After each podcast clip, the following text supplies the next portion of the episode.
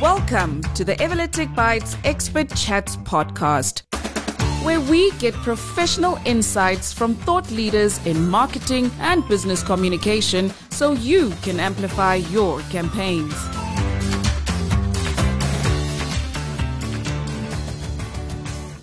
Welcome to the Everlytic Bites podcast. Our guest today is Musa Kalenga.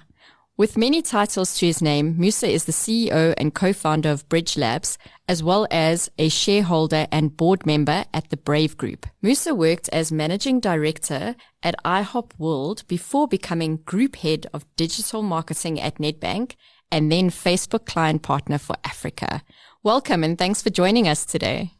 Thank you, Karen. It's awesome to be here. I uh, I'm in winter mode right now, so I'm about to go into hibernation. But uh, I'm glad to be having this conversation to warm myself up a little bit. Um, and I'm really, really glad to see you again. I'm glad you're doing well. Awesome. Thank you.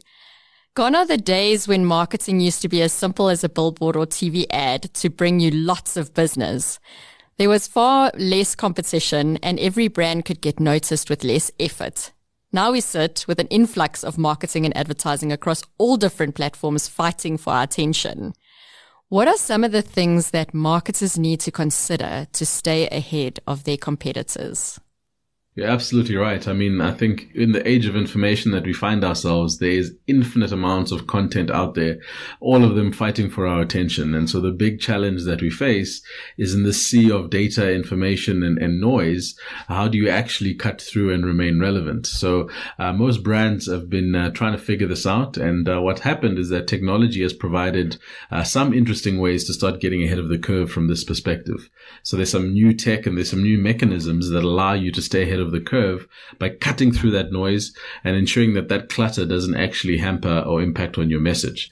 Um, I'm typically quite excited by that because it also creates some new creative avenues for us to be speaking to consumers, for us to be uh, leveraging the tech that exists, but also to continue to build brands that matter and that resonate with people.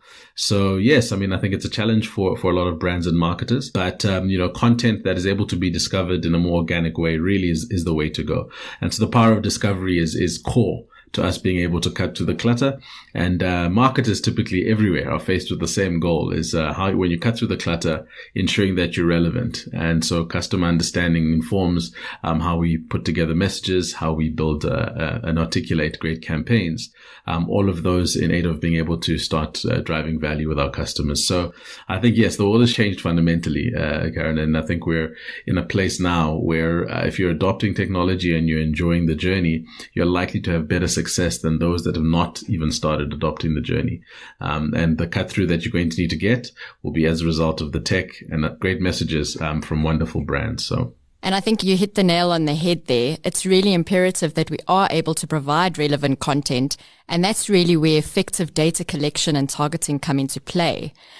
I also mm. feel that this is where email and automation come in quite strongly as it allows you to be much more targeted and personalized with your communications based on a person's unique mm. interests and or behaviors. So therefore providing more relevant content. Absolutely. Um, email still remains one of the mainstay and most uh, impactful and effective way to market to people on a one-to-one basis. As you've mentioned, um, should you be collecting the correct information and data on your potential customers and consumers, it really allows you to be more nuanced in the way you speak to them and how you show up. So email mm. marketing at its core integrates the use of data in a smart way to speak to consumers in a much more relevant way, but it also allows you ultimate trackability. I know there's been a lot of investments that have been made to improve technologies like Everlytic to ensure that um, you know exactly where your money is being spent when you are doing email marketing. And I think that's just a great way to reinforce the value that you'll be creating. So yes, I, I firmly believe that in the marketing mix, emails definitely help us to use data a lot better. Um, and from the campaigns that I've seen that have worked, um, they generally deliver quite well on, on, on results. Mm, yeah, 100%. And I think you, you, you touched on a very interesting point there as well. Your data needs to be correct. I've received email Absolutely. campaigns where they say, hi, Kate and I'm not Kate, immediately I'm disengaged. So it's really important that that data aspect. So let's talk a little bit about how we can effectively use our data to provide great content that converts. So, I mean, based on the theory that the more we personalize our messages, the higher level of impact we'll have, data really is a crucial starting point to ensure that the personalization that reaches someone makes sense. So I think the big challenge for many organizations is starting from a, a database that is not only compliant, um, but one that is able to, you know, gain value over time. So when you are collecting data on your, on your customers or potential customers, try and enrich those data sources as much as possible. So the more you enrich the data sources, the more you have an increased canvas from a creativity perspective to play. So if you only know that Musa uh, lives in Johannesburg and uh, you know maybe likes football, um, you're quite limited in the things that you can do and say creatively. Whereas mm. if you hmm. start layering into that um, the fact that I have children, the fact that um, you know I'm an entrepreneur, the fact that I um, I enjoy particular things, uh, it then gives you the insight from a data perspective to be more relevant in your campaigning. The second thing I think using the medium um, for to be fit for purpose um, is understanding the features that you can actually activate within an email campaign. Right? If you think about um, whether it's click throughs, whether it's uh, high media or um, better media formats, whether it's video content, all of those things become features in which you can start to really play creatively. Now, if your data has been wrong and you use all the wonderful features, you're still not solving the problem. So you actually have to ladder on fantastic data um, with using features of, of email marketing as an example. So mm-hmm. I think mm-hmm. that really, as I said, creates a great opportunity. But the starting point definitely means that we have to become more robust in the way we think about data and more responsible in the way we collect it and how we build it over time. And I think asking our customers, you know, you ask the questions to gather this data. You can use it in customer surveys. Um, they're not opposed to giving you this information, especially if it's going to allow for a more personalized experience at the end of the day. Absolutely. I think people understand what value is. So, you know, it's always that, that, you know, that value exchange. And I'm giving you information which more and more, I think consumers are becoming woke to the fact that information, I mean, their personal information has currency.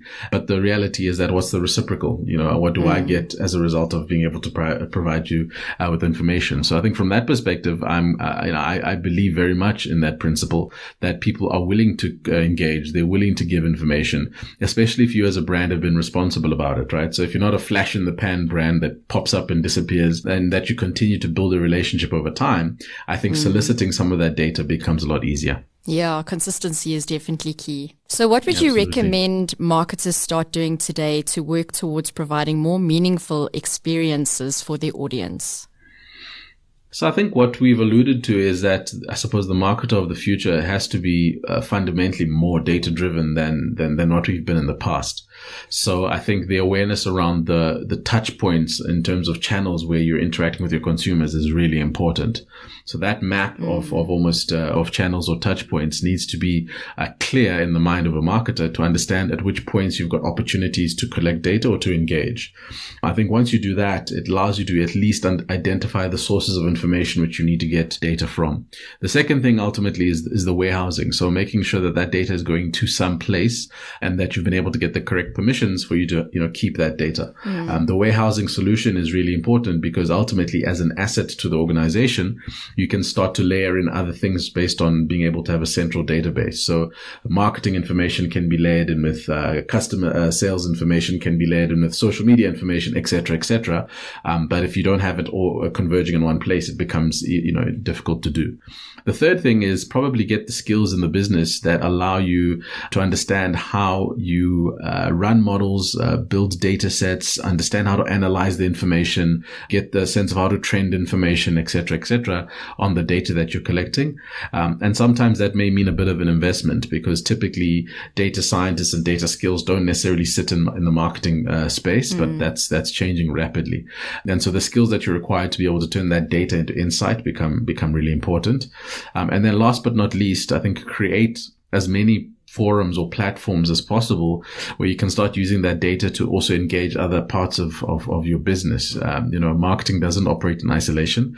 Um, mm. And so the notion around collaboration becomes quite important because data is an asset that kind of spans the entire business. So I'm always a big, big advocate of trying to get as many people to be exposed to the data as possible so that you can see what else can be done. Yeah, I love that. We actually work quite well in that way because we align with our sales department to get an insight into how the, you know, the questions the prospects are asking and then our relationship managers to get an understanding of the types of questions our customers are asking. And that kind of helps us build our marketing campaign. So I agree. I think collaboration and, and this whole marketing is a siloed approach. It won't work You can't, as, as marketers, it's the research that gives you, feeds you the information. But if you're not getting information off the ground, you know, how effective mm. can your campaigns really be? Absolutely. And it's a challenge at the same time. I think, you know, it's not a traditional way of thinking, especially for marketers that are, uh, you know, coming from our you know, previous dispensation. But um, yeah. I think it is a way that is driving value creation in the future um, to think about things in a much more data centric way.